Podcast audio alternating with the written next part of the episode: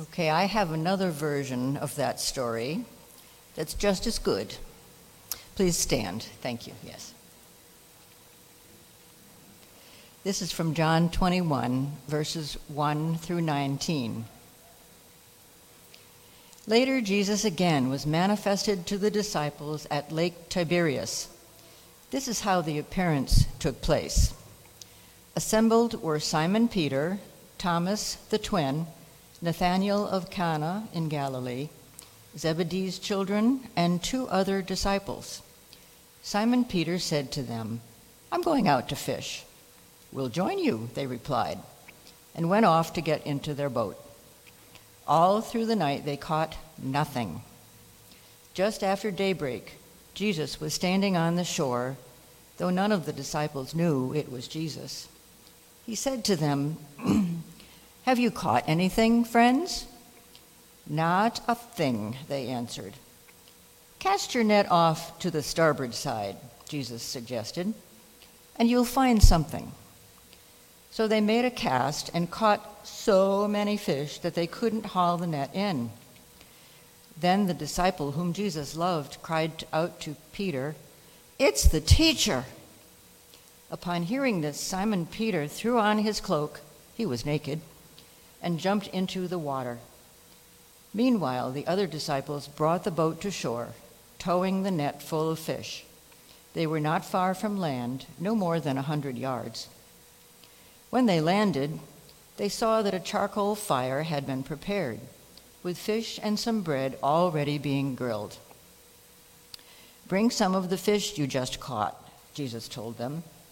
Simon Peter went aboard and hauled ashore the net, which was loaded with huge fish, 153 of them.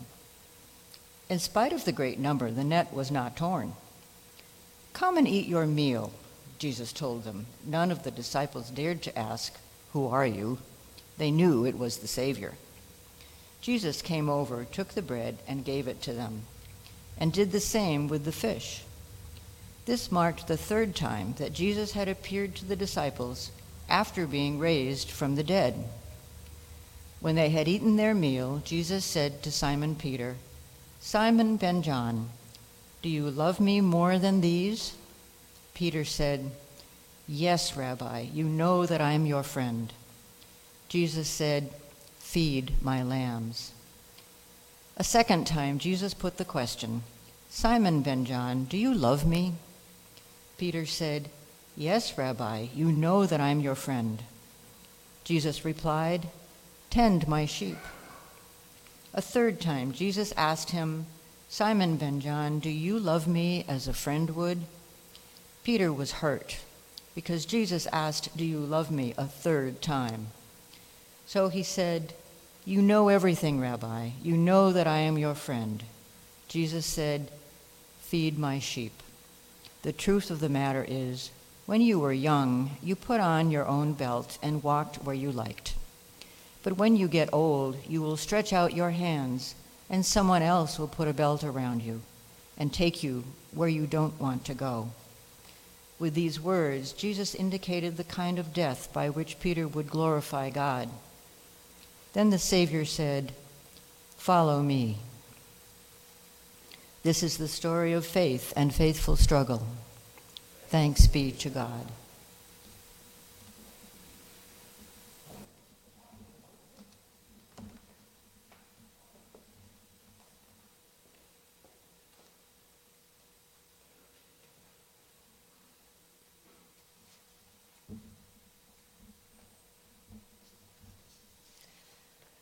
Good morning.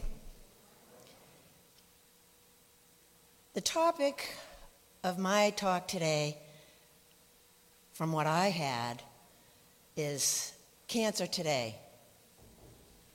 I really like what Pastor Cheryl has in the bulletin, and it's really succinct.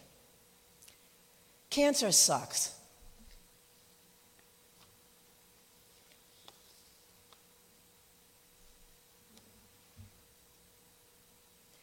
Cancer is a major public health problem worldwide and the second leading cause of death in the United States.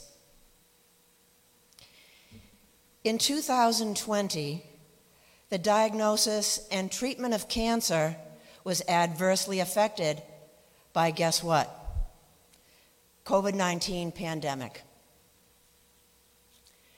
Reduced access to care because of healthcare setting closures and fear of COVID 19 exposure resulted in delays in diagnosis and treatment that may lead to short term drop in cancer incidence, followed by an uptick in advanced stage disease, and ultimately increased mortality. I found all this information online in the American Cancer Society website.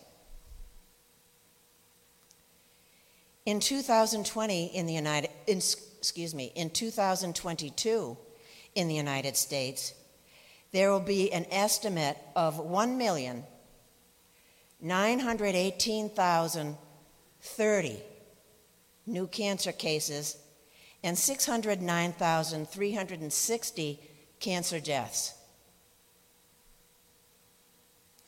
That's approximately 5,250 new cases and 1,670 deaths every day.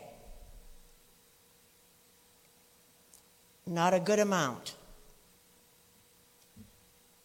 The statistics of childhood cancers in the United States are about 10,470 children under the age of 15 that will be diagnosed with cancer in 2022. Childhood cancer rates have been rising slightly for the past few decades. Because of major treatment advances in recent decades, 85% of children with cancer now survive five years or more. Overall, this is a huge increase since the mid 1970s, when the five year survival rate was about 58%. Still, survival rates can vary a great deal depending on the types of cancer and other factors for both children and adults.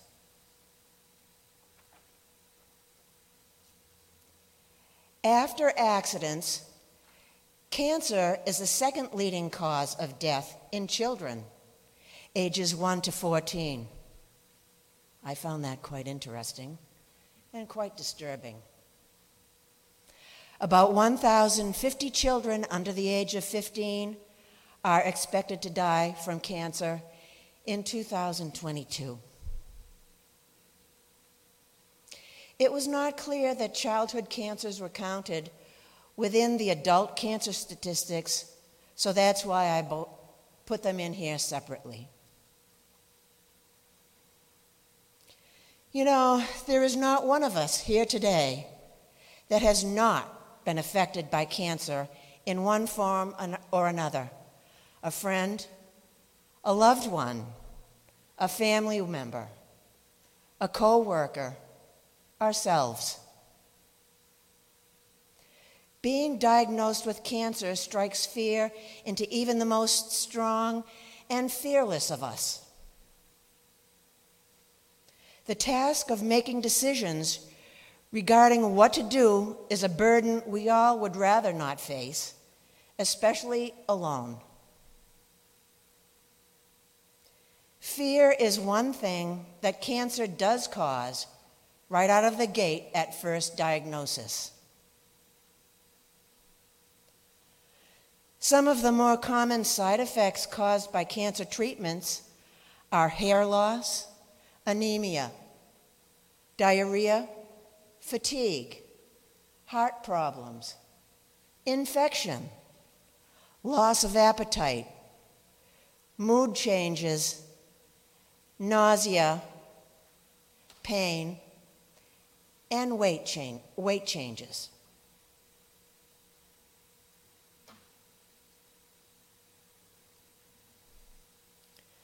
Here is a short inspirational poem about what cancer cannot do.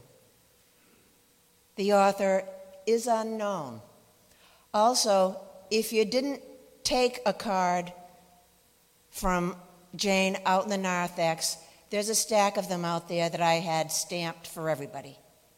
So you can take them home and share them with your friends and family. What cancer cannot do? Cancer is so limited. It cannot cripple love. It cannot shatter hope. It cannot corrode faith. It cannot destroy peace. It cannot kill friendship. It cannot suppress memories. It cannot silence courage. It cannot invade the soul. It cannot steal eternal life. It cannot conquer the spirit. My talk today, and also my t shirt, is in memory of my friend Wayne, who died a few years, a few years ago from complications to rectal cancer. The shirt is funny on the back, but the word on the front is I believe.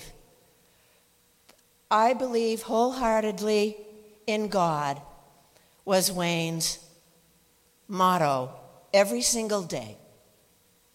And I think we all share that belief with our friends and family, especially those that are suffering from cancer. Let us pray. Father, we pray for all who fight cancer at this moment. We ask that you give each person the strength, courage, and hope that they need to make through this day. When they are in pain, comfort them and give them solace. As they heal, bless them and give them strength. We pray you give all their friends, family members, and caregivers the strength to support them during this time. Please bring the doctors clarity so that they can choose the right course of treatment for each cancer patient. If it is their time to join the everlasting life, we ask that you give the patient strength and courage. Guide our thoughts and the work of our hands so we may comfort the sick and do your work on earth. Amen.